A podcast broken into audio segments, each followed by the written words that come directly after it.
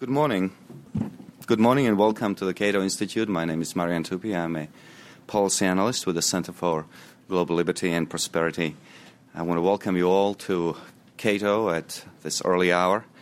Uh, we start unconventionally early because uh, we have the South African president presumptive in town, uh, Jacob Zuma, uh, and uh, we didn't want to clash with uh, his event and then give you the impossible choice of going to see him or coming coming over here.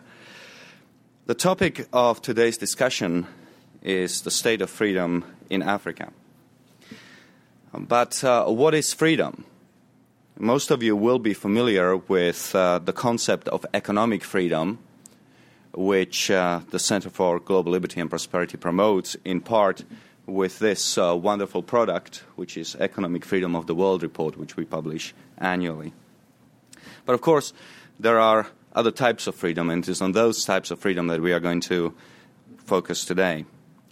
Freedom House defines freedom as political rights that enable people to participate freely in the political process, including the right to vote freely for, uh, for distinct alternatives in legitimate elections, compete for public office, join political parties and organizations, and elect representatives who have a decisive impact on public policies and are accountable to the electorate. Crucially, Freedom House continues civil liberties allow for freedoms of expression and belief, associational and organizational rights, rule of law, and personal autonomy without interference from the state. This, it turns out, is a very important addition to political freedom. As Milton Friedman once pointed out, I've grown increasingly to think that we need to make three classifications instead of two economic freedom, social or civil freedom, and political freedom. Hong Kong is the key example of the importance of that distinction. Hong Kong has, or had, little political freedom when it was under British control, when it was essentially a benevolent dictatorship. It was run by officials in the British Foreign Service, and yet Hong Kong had a very high degree of civil freedom, freedom of speech, freedom of association, as well as economic freedom.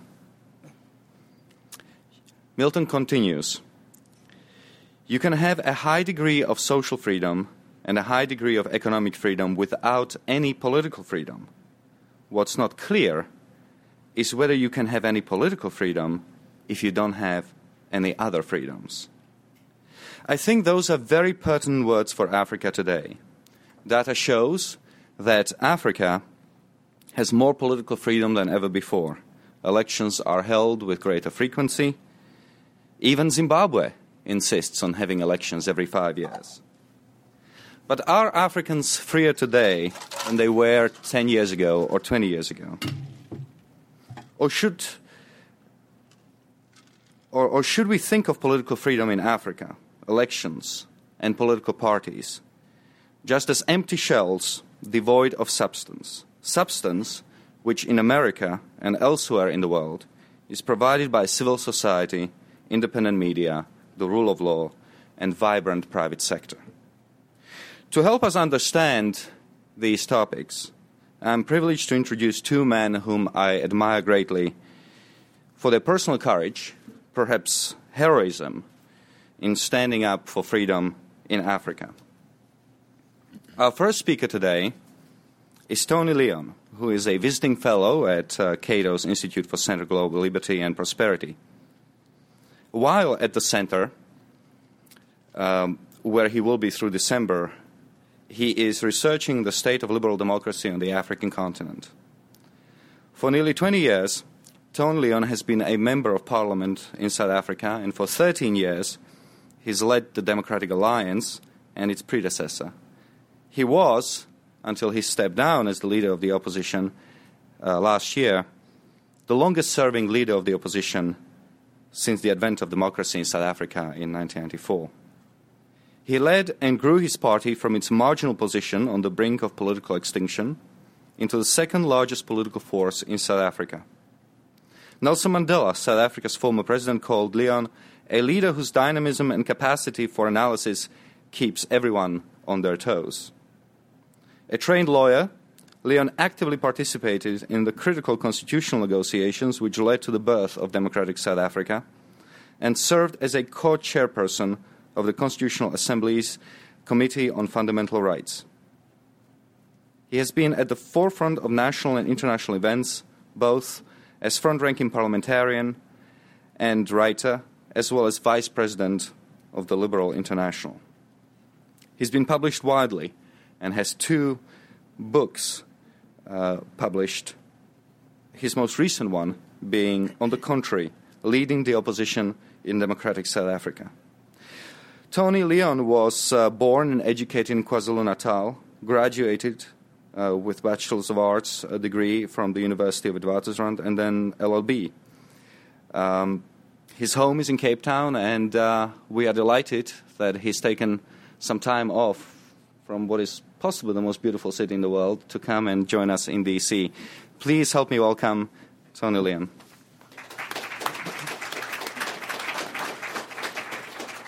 Well, thank you very much, uh, Marian, for that uh, warm introduction. And may I also take the opportunity of uh, thanking both you and Ian Vasquez, the director of the Center for Liberty and Global Prosperity here at Cato, for affording me an opportunity of not just taking time out from frontline politics, but uh, at least having a chance to think and reflect, which um, often in frontline politics you have very little opportunity to do. Someone once said that the distinction between a political scientist and a politician is as between a criminologist and a criminal, and I suspect there's uh, some validity in that. Uh, I also uh, cannot help but uh, think what an honor it is for me to be on the same pr- platform as Andrew Mwenda, who has uh, in the East African corner of our continent done something that not enough people do in our part of the world, and that is speak truth to power. And he will bear eloquent testimony to that in a short while. Now, as Marian mentioned, and perhaps this is very germane to the discussion today, uh, I served as leader of the opposition, which is a parliamentary term. We do have vestiges of Westminster in South Africa and elsewhere in the continent, in the South African parliament uh, after the advent of democracy in our country. And um, I had an opportunity a few years ago when I was in London to meet with the leader of the opposition in the House of Commons, who at that stage they had, they've had many since the Labour Party accession. There was William Hague. And William said to me, and I can't do a Yorkshire accent because he has a very thick one. He said to me, Tell me, what's it like to be leader of the opposition in South Africa? So I said, Well, William, compared to your job, it's pretty lousy compared to Morgan Tsvangirai in Zimbabwe, it's fantastic. That's what it's like. and I think with that measurement, you get some idea of uh, what it's like. And this brings me really to a point that uh, no less a personage than President Bill Clinton said when he came to Parliament in South Africa in 1997. And he gathered, uh, at his request, the opposition leadership around a table in the parliamentary dining room. And one of my colleagues of the more right wing persuasion was bending Clinton's ear about the travails of life under the ANC, and he had this whole laundry list of complaints. It was only two years or three years into uh, ANC rule. I can't imagine how long the list would be today, but that's uh, for conjecture. And Clinton listened in that very attentive way that he hasn't. He said, You know what? He said, I think South Africa's fantastic. So my colleague was a bit nonplussed by this response, and he turned around to President Clinton and said, Well, what do you mean it's fantastic? And Clinton said something which I think is very true. He said, Well, the only question in politics and in life is compared to what? And compared to apartheid, this is pretty fantastic. And if you actually take the Bill Clinton measurement of compared to what, and uh, Marian mentioned this in his introduction, some of the metrics in Africa today on the rankings of democracy and freedom, and we have certainly Freedom House to thank for their quantification of it, the, the impressive range has increased. Freedom House, in its latest review of freedom in Africa, ranked 11 countries as free. And a very disparate group all over the continent, from the Cape Verde through Senegal, Mali, Ghana, Benin, Namibia, Botswana, South Africa, Mauritius, Lesotho, Sao Tome, Principe, which is a little island off the Gulf of Guinea. Um, now, of course, the definition of what is free consists of a broad scope for open political competition, a climate and respect for human rights and civil liberties, independent civic life, and a free media. Now, that group constitutes 23% of the African total. Now, on the compared to what basis, that is a big improvement from when this measurement first started more than 30 years ago, when only 7% of African states were categorized as free. Now, the bulk of African states on the same measurement are partly free, who comprise 46% of the total states in Africa, which in itself, although partly free is much worse than free, it's better than not free, which is where uh, the residue reside, is certainly an improvement on the 36% so categorized in 1977. Now, immediately, and I don't have the time, and you certainly probably don't have the patience, to argue that certain states which are on the free category should more accurately be categorized as partly free. I can't think of any, unfortunately, in the partly free category who should be uprated to free. But certainly those would have the vestiges of democratic discourse and democratic contestation, but like, to use a Milton Friedman expression, they would be a bit like the weasel's egg. The substance would have been gutted out of it. And um, the biggest and most welcome shift, in fact, is that for the 800 million people who live in sub Saharan Africa, the uprating of countries which used to be not free at all, which is a complete denial of civil liberties, democratic contestation, and the normal uh, rights and freedoms that we associate with a liberal democracy, has dropped to 31%, whereas it used to be at 57%. Now, that's as far as the broad categorization goes. And in many respects, the situation in Africa is unrecognizable from what it was. Whereas in the bad old days of old Africa, you had a country or a continent which was characterized largely by dictatorships of one kind, political strife of another kind, and coups d'etats were the usual method through which government or regime change happened. Presidents for life were more common than they were the exceptions, and indeed, elections, if they were held at all, were simply convened in order to validate a country leader's rule. So, what you've had really in Africa after the first wave or Uhuru wave of freedom in the early 1960s is a so called second liberation after 1989 and that date being of some significance because it also had to do with the ending of the Cold War, and uh, which I'm pleased to say was won by the West. But I have to say that that contestation on both sides propped up many, many regimes whose sell by date, in terms of any vestigial respect for democracy, had long expired. Now, the other interesting feature of this is that many democracies in Africa, properly so called, have persisted for more than a decade since then.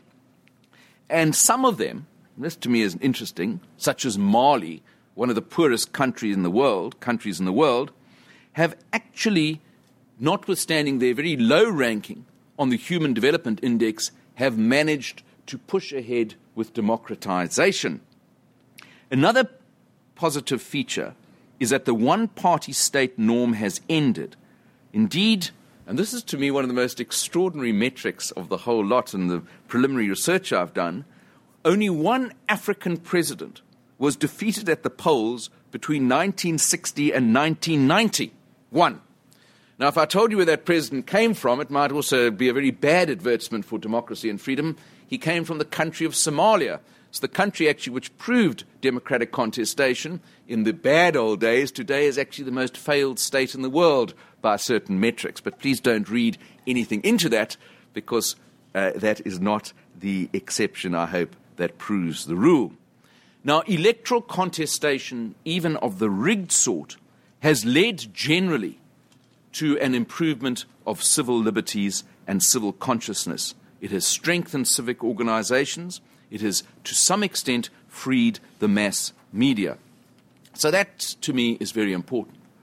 Now, as um, my colleague here, Ian Vasquez, has pointed out, and I'm sure I can repeat in public, if you look through the World Bank literature, you do not find the word democracy appearing at all, because certain of the client states are anything but democratic.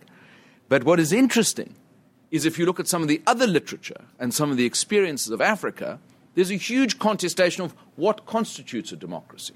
Is it a the liberal democratic sort to which I think many of us aspire? Or is it some kind of empty shell democracy, a so called superficial democracy, a hybrid democracy, an at risk democracy?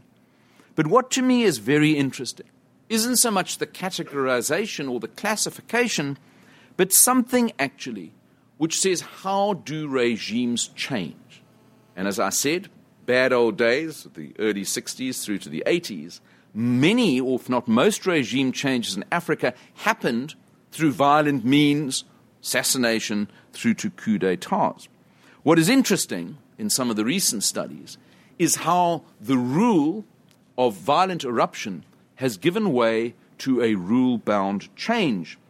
And many African leaders today have left office not because they chose to do so, but because of rule bound change forced by term limits.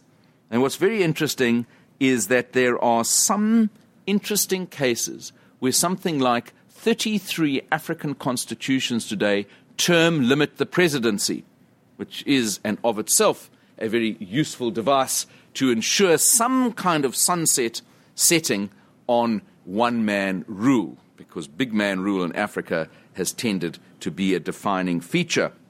And indeed, we have in a recent study 18 cases where the regime has changed because of rule or term limits.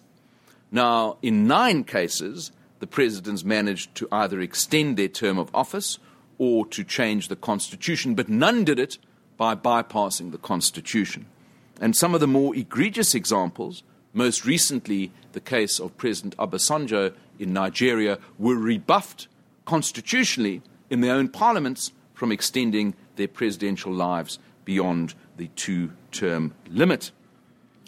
Now, having mentioned some of these impressive features, I think it's worth recording, in the words of an Africa specialist, Jeffrey Herbst, that something in Africa which is being attempted has never been tried in any other region of the world.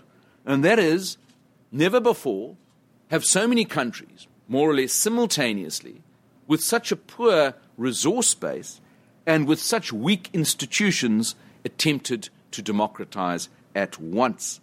And that, of course, has led to very, very uneven results.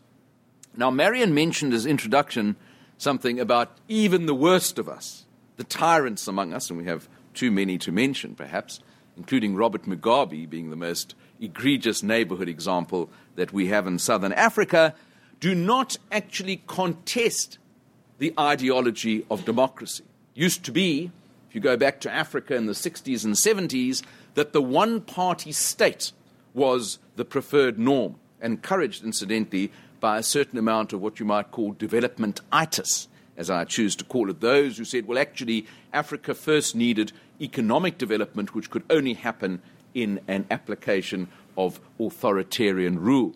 There actually is no African state, even the not free, who would advance that argument today. But so while democracy holds the ring, theoretically at least, there are certain limitations to its real application in Africa and southern Africa. The first of them is this that actually, if you look at the free countries classified by Freedom House, with the standout exception of South Africa, every single one of them is a relatively small country. That's the first point. So, in other words, the larger the country, the less likely full blown liberal democracy, or even some variant of it, is likely to take root in Africa at least. Indeed, six of the 11 countries on the list could be categorized as very small, consisting of fewer than 2 million people.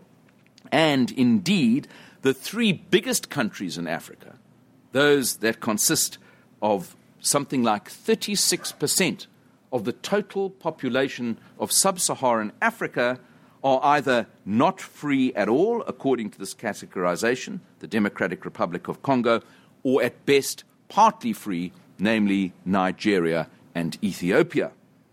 A second feature, which goes to the issue of economic growth, is that most of the more impressive levels of economic growth in Africa, and there's been an average growth rate of 5% per annum up until the latest uh, disaster in the financial markets, has actually happened in eight oil producing countries in the sub Saharan area. And once again, you come to the conclusion, if you look at the list, that with the exception of Botswana and South Africa, which produce uh, hard mineral exports, not a single oil producing country in Africa has actually managed to democratize. And you can ask yourself why. Well, there's certain obvious conclusions. One is that the relatively large oil flows have helped support governments which would otherwise have collapsed and made it hard for the rulers to step out of the shoes of power. Indeed, the only small country in Africa which is classified as not free at all, Equatorial Guinea, is the one that produces oil.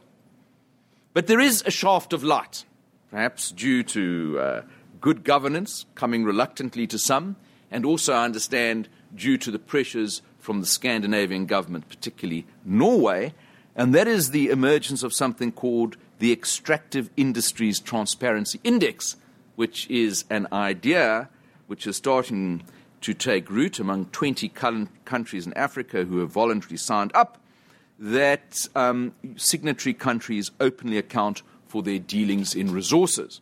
Now, one of the most mineral rich countries in Africa, the Democratic Republic of Congo, absurdly claimed, as you'll see in the latest edition of The Economist, that last year it only received $86,000 in total in terms of its royalties from mineral extraction. Now, you don't need to be a rocket scientist to go and work out the fallaciousness of those figures.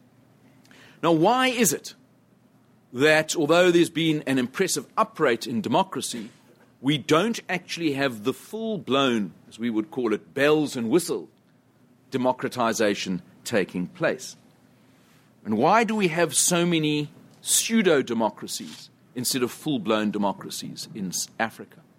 And one of the reasons for that is the persistence of something which the scholars refer to as neo patrimonialism, but which we can decode to mean simply the continuation of the imperial presidency.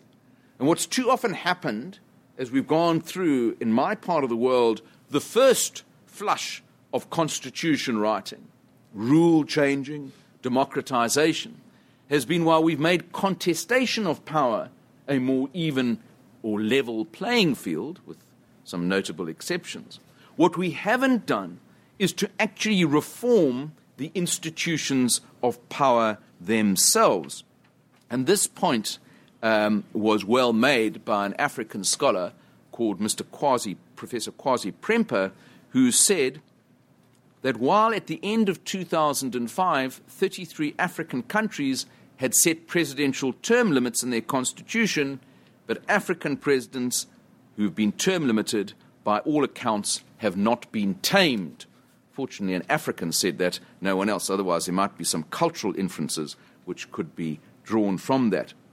But what he's really saying is you can reform some of the modalities of power, but until you start accounting for the informal but hugely influential presidential decision making that fuels corruption, encourages nepotism, and provides forward cover for ruinous economic decision making, questions about the depth of recent democratization and constitutional reforms are entirely in order. And therefore, what we find is that reforms are too often superficial. Now, I could give you a lecture, and I won't do that because I'm looking at a broader uh, compass or broader canvas here on what's happened in South Africa, which made a hugely impressive transition from apartheid minority rule to full blown multi party, multiracial democracy with some institutional and constitutional reforms. But I could also tell you, with some, I believe, feeling and a lot of accuracy, that actually the transference from white nationalism to black nationalism has not led to the flowering of full blown democracy. I always like to tell audiences in South Africa, and I can repeat it here today, that when we indeed embarked on our brave constitutional journey in 1993 and 1994, we thought we'd, trans- we'd created or planted a great oak tree. In many ways, the stunted growth of our democracy resembles more a bonsai tree. And you see this in the neighborhood. If you go into East Africa, I won't presume talk about, uh, about, uh, about Uganda, but one of Uganda's neighbors, Tanzania, in 1985, Tanzania abandoned, through the ultimate voluntary retirement of its president, a long serving champion of one party socialist economics, Julius Nyerere, it made a democratic transformation. But actually, since 1985, which is now a long period of time, longer than I've been in active politics, more than 20 years, in 19, since 1985, the same party rules Tanzania today, and having made a few concessions, both to economic reality and democratic discourse, has largely been left untouched in the pursuit of its powers. And I can speak with some feeling on this because I've been there and I have uh, entertained and been entertained by the CUF opposition, and I can just tell you what a battle they have, even in the areas that they would normally control. Now, often what happens is that when there's a desire for change or when there's a constitution writing process, the opposition who are motivating for this are very often overwhelmingly motivated by the near term goal of forming the government themselves rather than comprehensively reforming government itself. Very, very important distinction. In other words, to put it another way, when yesterday's electoral insurgents become today or tomorrow's office holders or have that aspiration, you usually get a very different and somewhat retarding set of outcomes than, in fact, if the exercise is to curtail the power and the reach of the state or the president rather than to simply take it over yourself. Now, there is also a continuing belief in what you might call the preponderance of executive power that somehow, when you are sitting, entirely understandably, as a voter or as a constitution writer, with the huge problems of underdevelopment and economic marginalization, your first thought is actually, well, what we really need is a strong man, albeit an elected one, to actually lead us into some kind of economic golden age.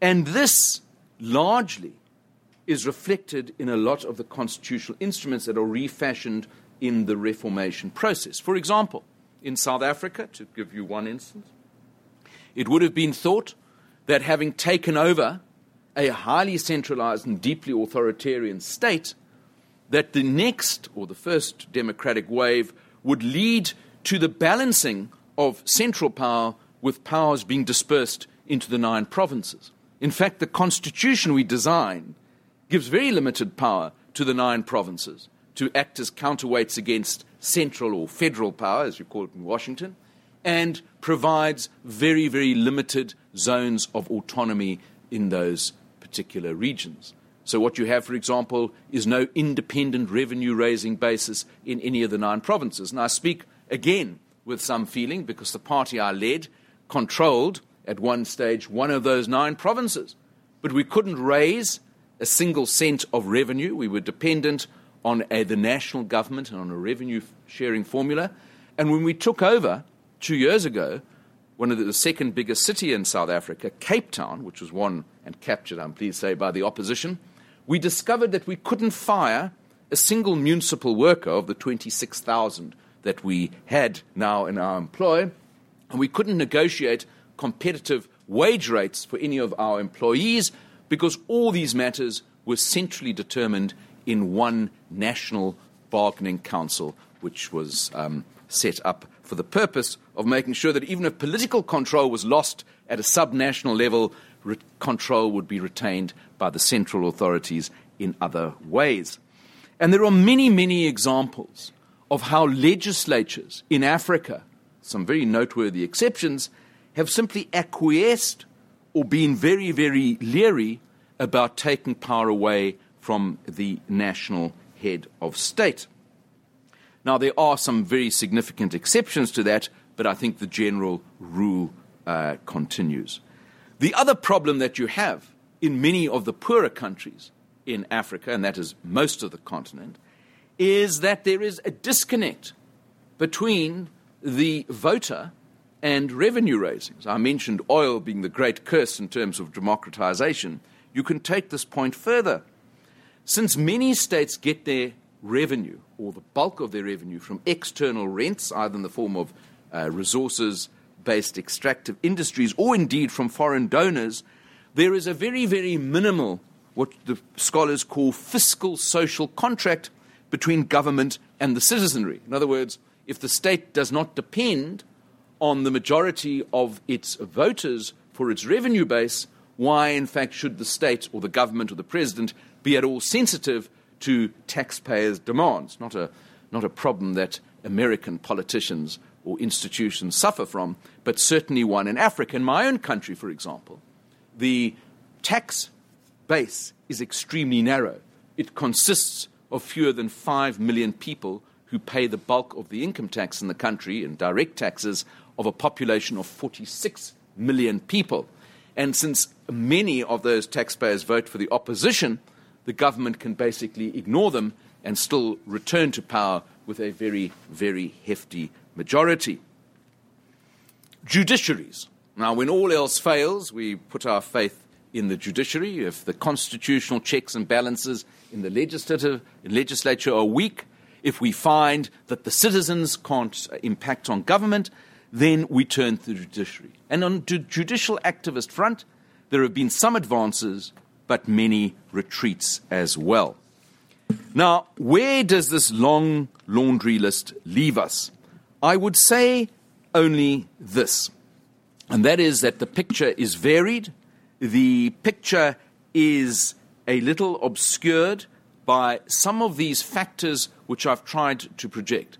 That you have constitutions, but not constitutionalism in many, if not most, countries. That you have a welcome advance of the rule of law, but you still have a very, very strong presidentialism which suggests that the rule of man, particularly in the informal networks of power which so predominate, can overwhelm the rule of law. And I think the uh, point was very well made when uh, Larry Diamond, who's a scholar on Africa, calculated that something like $600 billion has flowed to Africa in aid flows but today, many Africans, if not most Africans, are poorer or worse off than they were at the advent of independence. Six Marshall Plans have come into Africa, but the results have been very, very disappointing. This suggests, in fact, that simply throwing money at the problem is not the solution. But the real and transcending and less politically sexy solution is to improve governance, is to make sure that the at risk democracies become more enduring democracies through the careful and patient application of institution building. And I'm always uh, struck by the fact that my former president, who recently himself was democratically deposed, not through, a, through an internal but constitutional coup d'etat, not of the military sort, Thabo Mbeki, was very much given to quoting Amilcar Cabral, who was not himself a great Democrat, but uh, was uh, well known for his activities in what were the Portuguese colonial empire, now of blessed memory, who always warned against claiming easy victories. Tell no lies, claim no easy victories. So I said if we were to apply the Cabral imprint on Africa today, we should paint a realistic portrait of a continent in all its variegated forms with different patterns of development and different levels of democratization. attempting to democratize with varying levels of success, which faces probably today more challenges than triumphs, but it is pointing in the right direction. And you will see that if you look at last week's Economist, which a few years ago called Africa the hopeless continent. It strikes a more hopeful note, but a realistic one, which I think is worth pursuing. Thank you very much.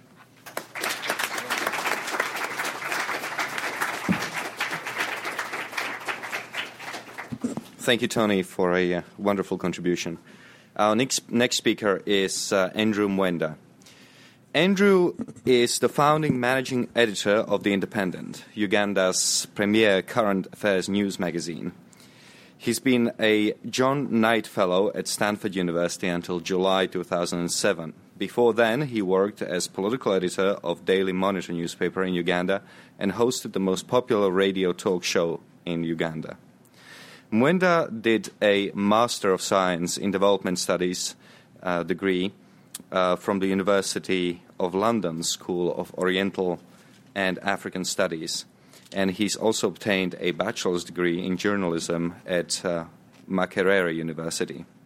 He has taught at Makerere University as a lecturer in development studies, been a visiting fellow at the Africa Studies Center at the University of Leiden in the Netherlands, and a guest lecturer at the University of Florida in Gainesville.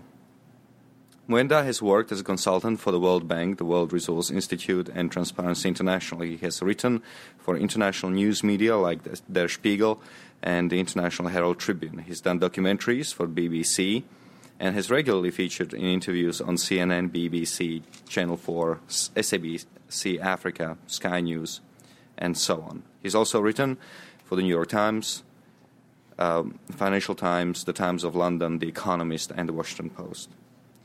Mwenda has also authored and co authored articles in international uh, uh, academic journals such as African Affairs, Journal, Journal of Modern African Studies, and Review of African Political Economy.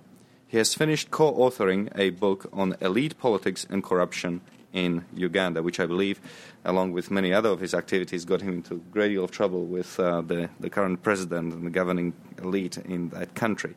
In 2008, the World Economic Forum nominated Mr. Mwenda as a young global leader.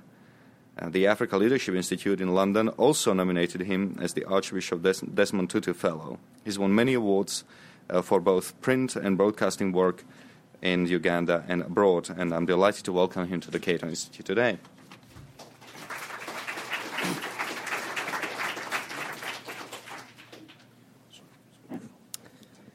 Thank you very much, uh, Marian, for inviting me to the Cato Institute again. This is my second time to stand at this podium. And I also want to thank Leon for the very nice presentation about democracy in Africa. And I'm wondering, after his excellent presentation, what it is that I have to say. Africa right now is going through incredible change, incredible social, political, and economic change after the mess of the 1960s and 70s, especially the pursuit of wrong headed economic policies, most African economies initially stagnated and then entered negative growth.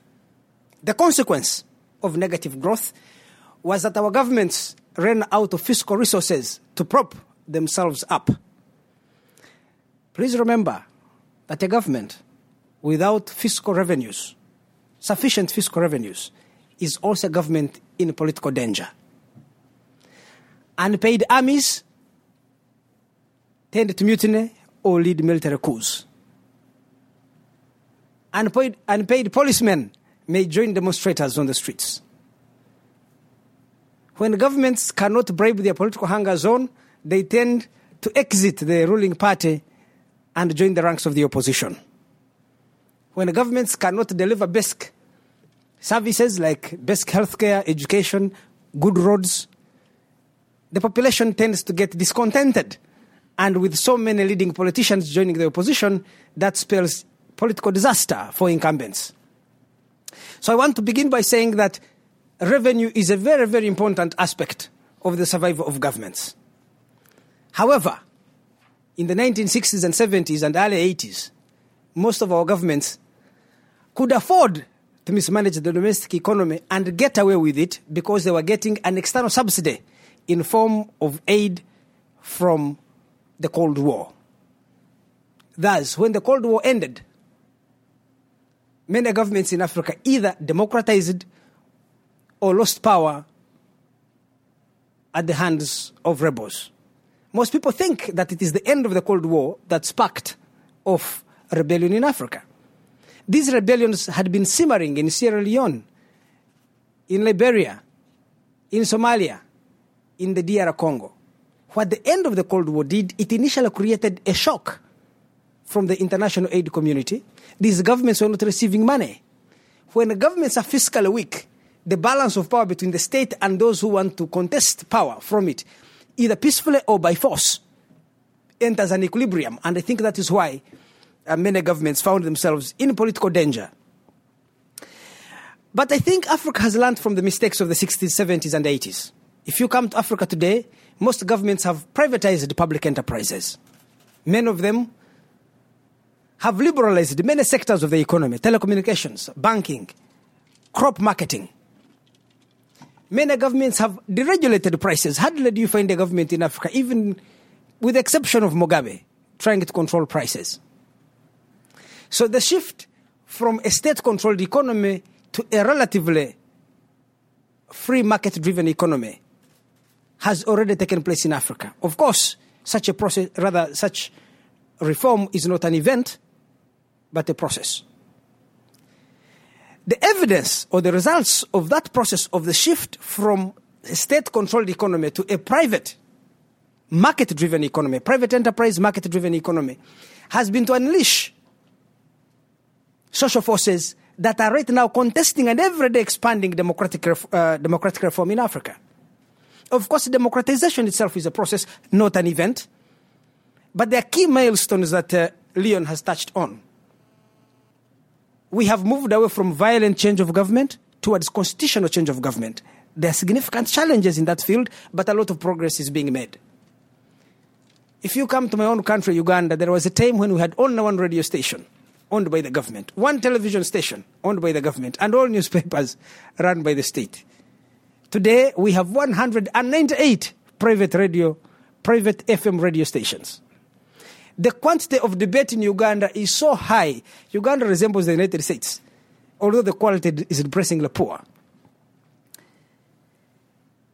But there are still concerns. I will begin by my personal experience. Early this year, I think in April or May, I can't remember, I was kidnapped by the government because my newspaper had done interviews with this, a number of people who had been tortured in illegal detention centers. We interviewed 17 of them, and our plan was to serialize their experiences in illegal detention by paramilitary, non legal state institutions. The government was scared that I was going to expose this dirt, and they moved very fast and kidnapped me confiscated all our computers, our documents, our CDs, our audio tapes, every single thing under the surface of the sun that was electronic was confiscated in the naive hope that they will take away the materials we had. Unfortunately for us, rather, fortunately for us and unfortunately for the government, a young Canadian journalist who was working with me had left for Canada and they said, Look, when you're going to Canada, Wendy, carry all these uh, interviews you have done, transcribe them from Canada, and you can send them to us by email. So all the material we wanted to publish was out of the country, and they were looking for her. Um, they were looking also to deport her from Uganda. So we already had the interviews. So in spite of our arrest, the confiscation of our uh, computers and other materials, and in spite of all the attempted intimidation, they brought tanks and bulldozers around my office. And I told them armed with their tanks, I armed with my tank, I was likely to defeat the government. And uh, we finally serialized these interviews. But what does this experience tell us about what is happening in Africa today? Every attempt by Africans to expand democratic freedom, to expand the frontiers of democracy, threatens the status quo, and the status quo puts up a fight. For example, in Uganda, previously you could not even criticize a minister in a newspaper journalists started writing critical articles of ministers and their corrupt ways. The government responded by arresting journalists, but they continued to publish this information, in spite of going to jail. And over time, the government accepted that it is legitimate for journalists to arrest, rather to criticize ministers. Then the battle shifted to the presidency. The president couldn't be criticized. Newspapers and radio stations started criticizing him, arrested many editors and reporters. After some time, because they did not retreat from what they were doing, the government has accepted, the government in Uganda has accepted that legitimate criticism is tolerable. Then the government created a new frontier because every day we try to expand our democratic, uh, the frontiers of democracy, our space for free expression. The government put a front line. You cannot criticize the military, especially given that the country was facing a rebellion in the northern region. We said no. There were ghost soldiers on the army register. Ghost soldiers are soldiers who exist on paper but not in fact, and the taxpayer was paying salaries for non-existent ghost soldiers. Forty million dollars a year was going into uh, were salaries of these non-existent soldiers. The army was buying expired food rations, undersized uniforms, junk military equipment. We said we will publish this. And I, I personally did a number of investigative reports on corruption in the military. We were arrested, we went to jail, we came out, we reported new scandals, they took us back to jail. Finally, we won that battle. Now, the fifth frontier was the criticism of the president and his family, especially their involvement in dirty financial dealings. President Yoweri Museveni has put a big roadblock. He said, if you cross this path, we will kill all of you. And we have said, listen, we are going to report on your dealings, your private financial dealings, especially in as much as they impact on the public purse. So that battle is being fought right now. The second front line is that you could, we could not report, or we should not report, on torture. We said no. We prefer to die yesterday opposing torture than to live for a thousand years acquiescing to, to it or keeping silent about it. Right now, as I'm happy to report, that since April, newspapers in Uganda are freely reporting acts of torture that take place in illegal detentions. But there is something about there is something progressive about it. Previously, it was the official army and the police that would arrest people, take them to gazetted jails, detention centers, prisons, and torture them. Today, the government can no longer use formal institutions of state to promote torture. So they're, they're outsourcing this service from private military groups. That is a great improvement. At least we know that the state is under control. Official institutions can no longer indulge in torture. Now we are going to fight the battle of stopping illegal or non legal military groups, paramilitary groups, and the use of illegal, non gazetted detention centers to torture people. Each time these issues are reported, to the world media, people think that there is a reversal of democracy.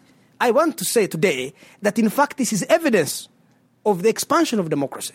What we are seeing is Africans are expanding the frontiers of freedom. The state which was used to running a full-fledged dictatorship, the status quo feel, rather the state feels they should defend the, the status quo. It is that attempt to push the frontiers by the, by the civil society and the newspapers and the attempt by the state to defend the status quo that shows conflict. But the conflict in itself is a good thing in the sense that it shows internal dynamism. Africa has very many cadres committed to reform. Many of these cadres never receive uh, media coverage, especially in the West, because your typical African on Western television or newspapers is either the thieving president who has just stolen half the, his nation's budget and bought prime real estate in New York, or a demented rebel cult leader who has just butchered about a thousand innocent civilians. If it's not that, it is the hungry mother with a malnourished baby on her back, outstretching her arms to an aid worker in order to receive relief food. Those are the three Africans I always see. But I am happy to report that there are so many Africans out, out there, ingenious people, innovating new ideas on how to run a business against all odds. Institutions and policies that are distorted by governments and the involvement of donors. Against all those odds, there are so many brilliant Africans innovating new ways of how to run an efficient and highly profitable business. They are committed cadres of reform in bureaucracies in Africa who think that we should move away from state controlled economies towards supporting the private sector, putting in place a policy framework that facilitates competition, that has a low tax rate so that you can attract private investors. They are committed cadres of reform in the media, as I have mentioned, but also in civil society who want to expand the spheres of freedom. All these cadres and the activities, their heroic efforts hardly receive much coverage in uh, the global media because it is obsessed with that hungry mother, that demented rebel, cult leader, and uh, the thieving president. Of course, there are significant challenges, structural challenges to democratization in Africa. Among those challenges is the existence of large exit options. Many educated Africans who cannot find opportunities on the continent always apply for visas and come to the West to work. In leaving their countries, you have the educated middle class leaving these countries for better for better countries. What does that mean? It means that the most effective infrastructure for democratic politics is choosing the exit option. One of the reasons why it has been difficult to dislodge Mugabe is that 3 million people of Zimbabwe, largely its educated middle class, has left that country. In choosing the exit option to go to South Africa, Botswana, London, and elsewhere to work, these middle class Zimbabweans have given Mr. Robert Mugabe legroom to consolidate his dictatorship. But there is a second dysfunction that creates that when the men of these educated Africans are abroad, they send money every year in form of remittances to their families to build houses, to pay for healthcare, and also to pay for the education of their relatives. In the process, and inadvertently, these Africans have ensured that the dictators at home are able to get a huge subsidy in form of influx of foreign exchange because they have destroyed export markets. Now they have huge foreign exchange from their citizens living abroad, and therefore, the anger from a poor uh, education system, from poor public health services, is cushioned by the fact that Africans abroad can afford to send in money that can cushion the population against these problems. I'm not suggesting that we should stop uh, people from moving and looking for better opportunities elsewhere. I'm simply saying that it contributes to undermining the democratic impetus on the continent when its most educated, when the most articulate citizens um, leave the continent. They rob different pillars of democracy of voice that could be very important in promoting the project of democracy. But the liberalization of the economy has, and the privatization of public enterprises, and the deregulation of prices has had an important uh, impact on Africa. If you go to Zambia, Uganda, Tanzania, Rwanda, Kenya, Malawi, Mozambique, Ghana, these are some of the fastest growing economies, not just in Africa, but in the world. Uganda's economic growth rate is about 9%. The growth of a large private sector is also producing not just goods, but also producing a large and viable middle class. Although many are living in the countries that are having growing economies, a large private sector is also developing a large middle class. And this large middle class provides important social infrastructure for promoting democratic politics. That is why we have 198 radio station, private FM radio stations in Uganda. Kenya has about more than 100. Tanzania has more than 100. Many of them may be controlled by politicians, but even there, free debate is taking place on the continent. So I am, as I speak today, I'm extremely optimistic about Africa. If we, if the process of economic reform and economic growth continues, the social forces that are being created, a large working class, a large middle class, a large private enterprise class, all these will be the social forces that will form key pillars of restraint on how politicians exercise power. Oftentimes, the democratic deficit in Africa, Africa's dictators have been a byproduct of the limited social infrastructure for democratic politics rather than causes.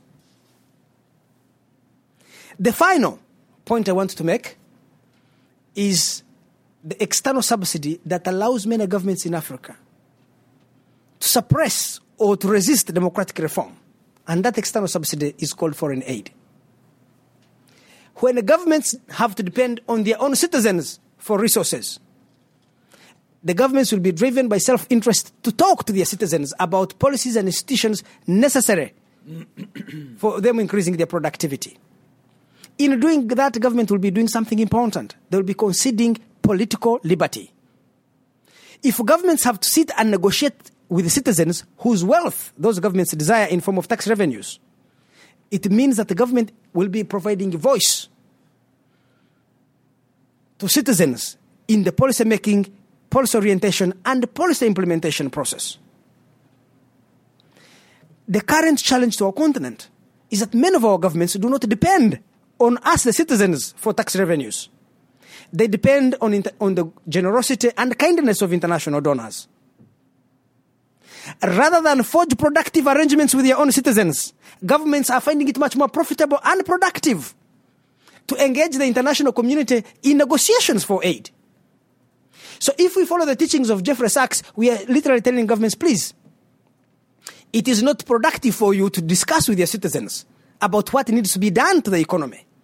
You can talk to the IMF, to the World Bank, you can talk to uh, Washington, Paris, and London, and you will get a fat check. That is an important distortion on our continent. When citizens do not participate in contributing to the revenue that is supposed to provide public goods like roads and railways, sometimes basic healthcare and basic education, they look and it is the donors who substitute taxation with aid. What does it mean? It means that the citizens begin to look at government service as a gift rather than a right. The government also ceases to look at citizens or its own people as citizens who have rights to demand accountability. It looks at them as clients. In fact, the book I'm writing, I have been thinking of the title. Should I? I'm writing a book on aid in Africa. I've been thinking, should it be from citizen to client, Africa and the cost of foreign aid? The government ceases to look at its own people as citizens. It begins to look at them as clients whose support it can rent with foreign aid handouts. It is very difficult to establish a democratic system when the government's, when the government's fiscal survival depends on it having to raise revenue from outsiders. Or, for that matter, as Leon said earlier, when a government's fiscal survival depends, depends on it finding a hole in the earth from which it can extract a rich mineral like oil or diamonds, sells it abroad, and then raises money to finance its political survival. That is why oil producing countries in Africa have found it difficult to democratize. Why governments do not need to engage their own citizens in the negotiation and renegotiation of policies and incentives necessary to make their citizens productive governments are more interested in providing welfare that can be paid for from a, uh, a rich mineral. So, finally, how do we get a consensus and promote a consensus in Africa that favors those who reform? I personally think that international solidarity is very important for Africa. We need more international involvement, not less of it. But we don't want stupid involvement, we want smart involvement. The form of involvement, involvement we want is that if there is to be any form of aid at all, it may not even be financial, it may be technical. It may not be technical, it may be moral. It should go to support those who create wealth, not those who consume it. Every form of support should go to those who innovate, those who are creative, whether in the private sector, whether in civil society, whether it is in academia. We should reward those who are succeeding and innovating and being creative. We should not subsidize those who are failing. For so many years, the Western world has been involved in Africa in subsidizing failure. I see so many young uh, Europeans and North Americans flocking into Africa, attracted to our failures, rather than being attracted to our successes. There's so many people in Africa who are doing extraordinary things. I can't outline them here. Extraordinary things. A guy who used to be a, a cab driver in Uganda, a friend of mine, he used to drive me in his, not even, he didn't even own a cab, he was an employee driving a cab, somebody else's car. And he used to drive me. So I wrote an article saying, well, to reduce traffic congestion in, in Kampala, we need to have a, an efficient bus system. But we don't have Ugandans who can run an efficient bus service. We would have to hire a foreign company. He came to me in my office. He said, listen, Andrew, I have started investing. I have moved from being a cab driver. I now own 52 buses. They ply between Kigali, Nairobi. What are you writing about? Can you imagine from being a cab driver to owning a company that owns 52 buses? He has a great story to tell. I had dinner before I came here with the CEO of MTN, who told me MTN is mobile tel- telecommunications network of South Africa. The CEO told me, look, when we came here 10 years ago, 1998, we wanted to borrow $40 million from international financial markets. Everyone said, no, you can't go to Africa, things won't work. Today, MTN Uganda is valued at 1 billion. Its expected after tax profit for this year is $130 million. The per capita income of people working in MTN Uganda is $12,000 in a country with $1,000 per capita income. So, what is the lesson we learn? That we need to support, those who innovate, not subsidize those who kill them. we should abandon looking at the government and looking at the people of Africa. Ladies and gentlemen, to conclude, governments may always have interests different from those of their constituents. It is not true that when you give governments money, they will extend the services you think to the citizen. In fact, that subverts the democratic process. We need to shift away from our focus on governments and focus on people, from focusing on states to focusing on markets. And how do we make them work? Because it is in the marketplace that the social infrastructure that will form the foundation of a democratic polity in Africa will be built. Thank you very much.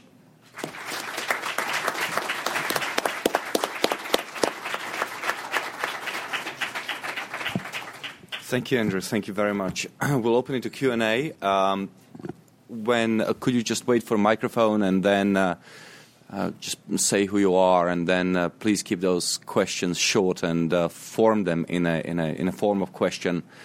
Um, right, gentleman over there.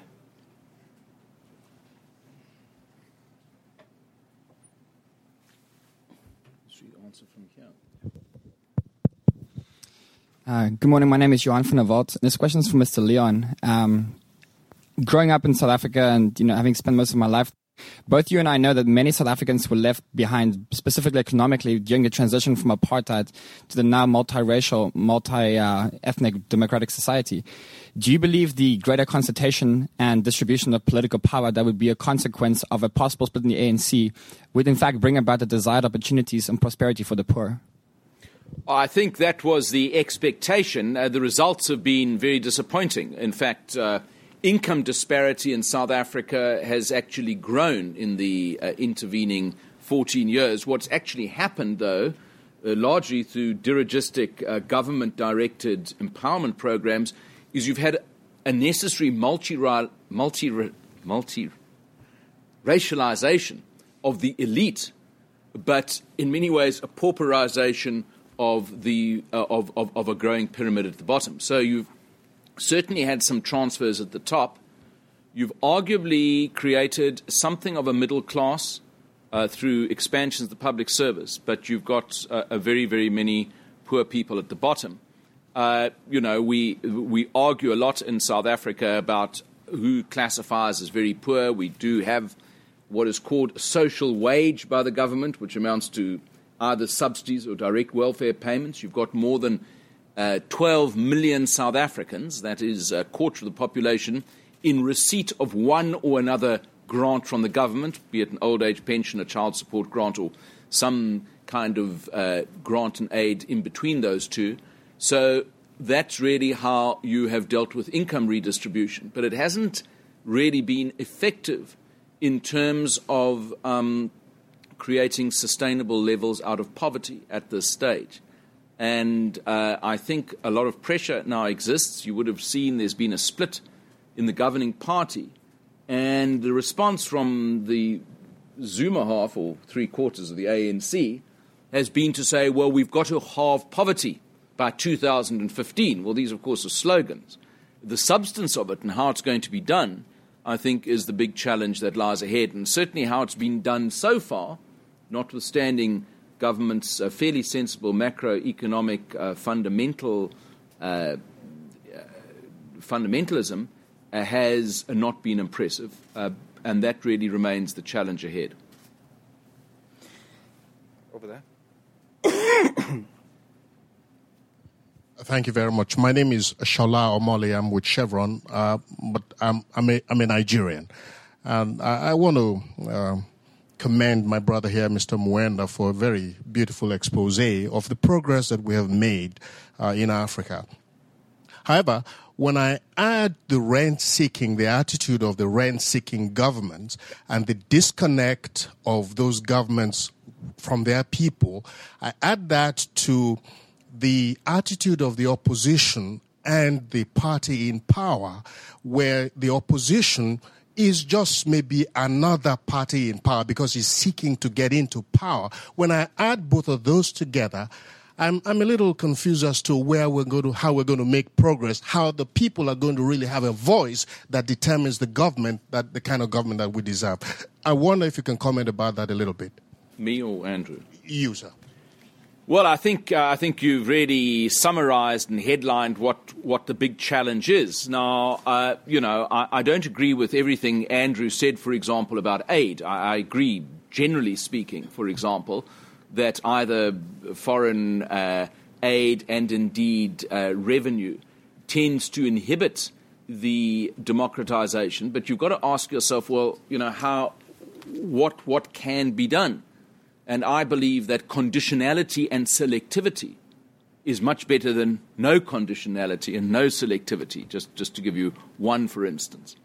The second thing is, you know, in South Africa, which, about which I'm most familiar for obvious reasons, we had um, a lot of democratic space opening up after 1994, and a strange sort of silence descended on the country where people weren't prepared to vigorously contest. But that is largely gone now. There is now a vigorous contestation and a vigorous uh, occupation of what you might call democratic space, which I think is a welcome development. And um, you know, how do you make governments more accountable to people? Really, is is the is the subtext of your question. And I, I I think that is going to be an ongoing challenge. There is no shortcut. There's no silver bullet. There's no monocausal uh, accounting for it. I, think you've got to pursue the menu, the full menu, not just sort of a few morsels, tidbits. If, if I could just say, I think the the failure or the superficiality, which really is what you're saying, of democratic reform in Africa generally, and obviously you can't generalize, but let, we let's generalize for the purpose of the question, has really been to actually pick one or two morsels, say, right, we're going to have free and fair elections. That's going to be the yardstick. And in the nature of box ticking, whether it's Freedom House, I think does a good job, or the Millennium Challenge Corporation, which is an issue people in Washington can comment about with more authority than I can, you do reduce it to quantifiable boxes that you tick off or, or, or, don't tick off. Whereas actually, as we know, you know, you've got to look at some issues in depth. And, and I think that's, that to me is the key to actually not be too superficial, to actually say, well, okay, we've now had a democratic transition, but that's the first step. That is the necessary, it's the insufficient condition. What are the sufficiencies of real democracy and how do we establish them? And, and, and that, of course, is requires, if I might. I was told yesterday in a discussion here at Cato that uh, Jefferson said, um, but I thought it was William Pitt. It was probably both of them. They probably plagiarized in the old days as much as politicians do today. That, you know, uh, vigilance is the price uh, that you have to pay for, it, uh, for, for liberty, eternal vigilance. And that's what we need. In the back.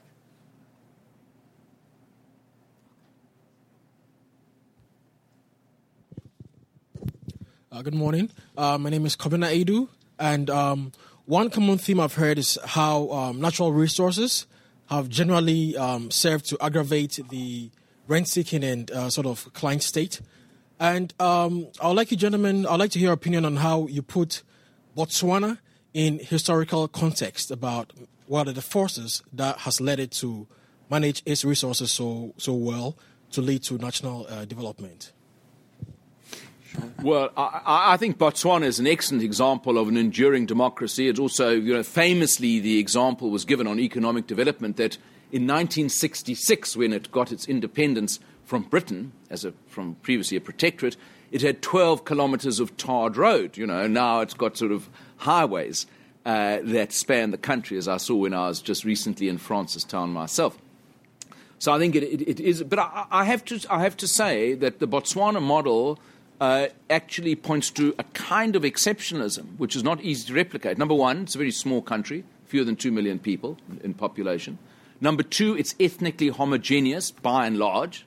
I think uh, 70% of Bots- Botswana people are of the Batswana group. Uh, the replication of political leadership uh, and tribal authority is very, very close in, in the form of Seretse Khama and today Ian Khama. So, you know, you've, you've got certain, uh, certain coincidences there that, that d- don't apply in many other and more challenging African d- democracies or failed states. On the other hand, it has endured. Now, but even Botswana, which is, is, is the best example, I think, in, in Africa, uh, has its challenges. I mean, if you go down the road, it's worth a visit, as I can tell as a recent arrived uh, tourist slash scholar here, whatever I am. Um, won't say that too loudly in front of Ian.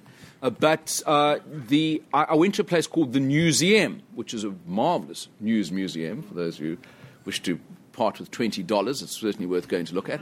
Um, and, you know, there's a map of media freedom in the world. And Botswana, which has so many impressive indices, is actually correctly classified in media terms as not being a free country because there are media restrictions in Botswana which don't apply uh, in, for example, South Africa and you know, don't apply in, in places like Kenya, which is not a free democracy but has a free media. So, what I'm saying is, I, I think we can learn lessons, and I think they are worth uh, reflecting on.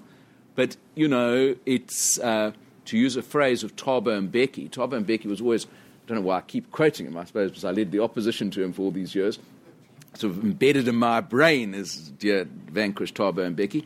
But uh, Thabo Mbeki once said that the problem with looking at Africa is a bit like going to the United States and, you know, talking about Dead Man's Creek, Mississippi, and then drawing certain parallels with um, New York City. There's no parallel at all between those two places. They happen to be in the same country.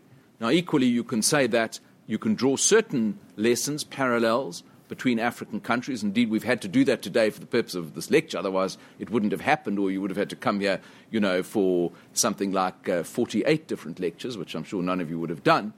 But there are there are some very very distinctive patterns which are not that easy to replicate. One of the uh, let me just make a quick comment about Botswana. One of the things that there is an argument, certainly, that uh, countries that have become free first and then became resource rich later have succeeded in maintaining both freedom and, uh, and uh, natural riches and use them wisely. Certainly, uh, Britain, uh, a uh, country which is rich in oil, and Norway, where free societies long time before uh, mineral resources were b- before oil was discovered. Same with Botswana; it gained independence and established and, and, established um, a representative type of government before diamonds came on the scene. I happen to think that Botswana's adoption of relative um, or rather, uh, Botswana's rejection of Marxism had to do also with, with its neighborhood being squeezed between South Africa, Southwest Africa, and Rhodesia back in the 60s. I don't think that Ian Khama had much of an option. Uh, sorry, uh, Seretse Khama didn't have much of an option to go any other route. But um, that, that, that would be my, my comment. Uh, can I just add one thing? And I'm sorry, I don't want to pr- pr- prolong the question, but I think it's very important. We actually have a real test of, of, of, of the proposition that Marian's just put in the form of Ghana. I mean, significant oil resources have recently been discovered in Ghana. Now, Ghana is one of the more successful post liberation democratic transitions uh, in Africa. It is a, a, a rated a democracy uh, today, a, a free democracy. Now they've discovered oil. So it's not Nigeria where the oil came first and democratization, which failed, came later. It's, or Angola. It is a Botswana. Now, will it persist with uh, its democratization? It, it, it, hopefully will. Will the discovery of oil, um, to an extent, knock it off course? One hopes not, but, but let's see.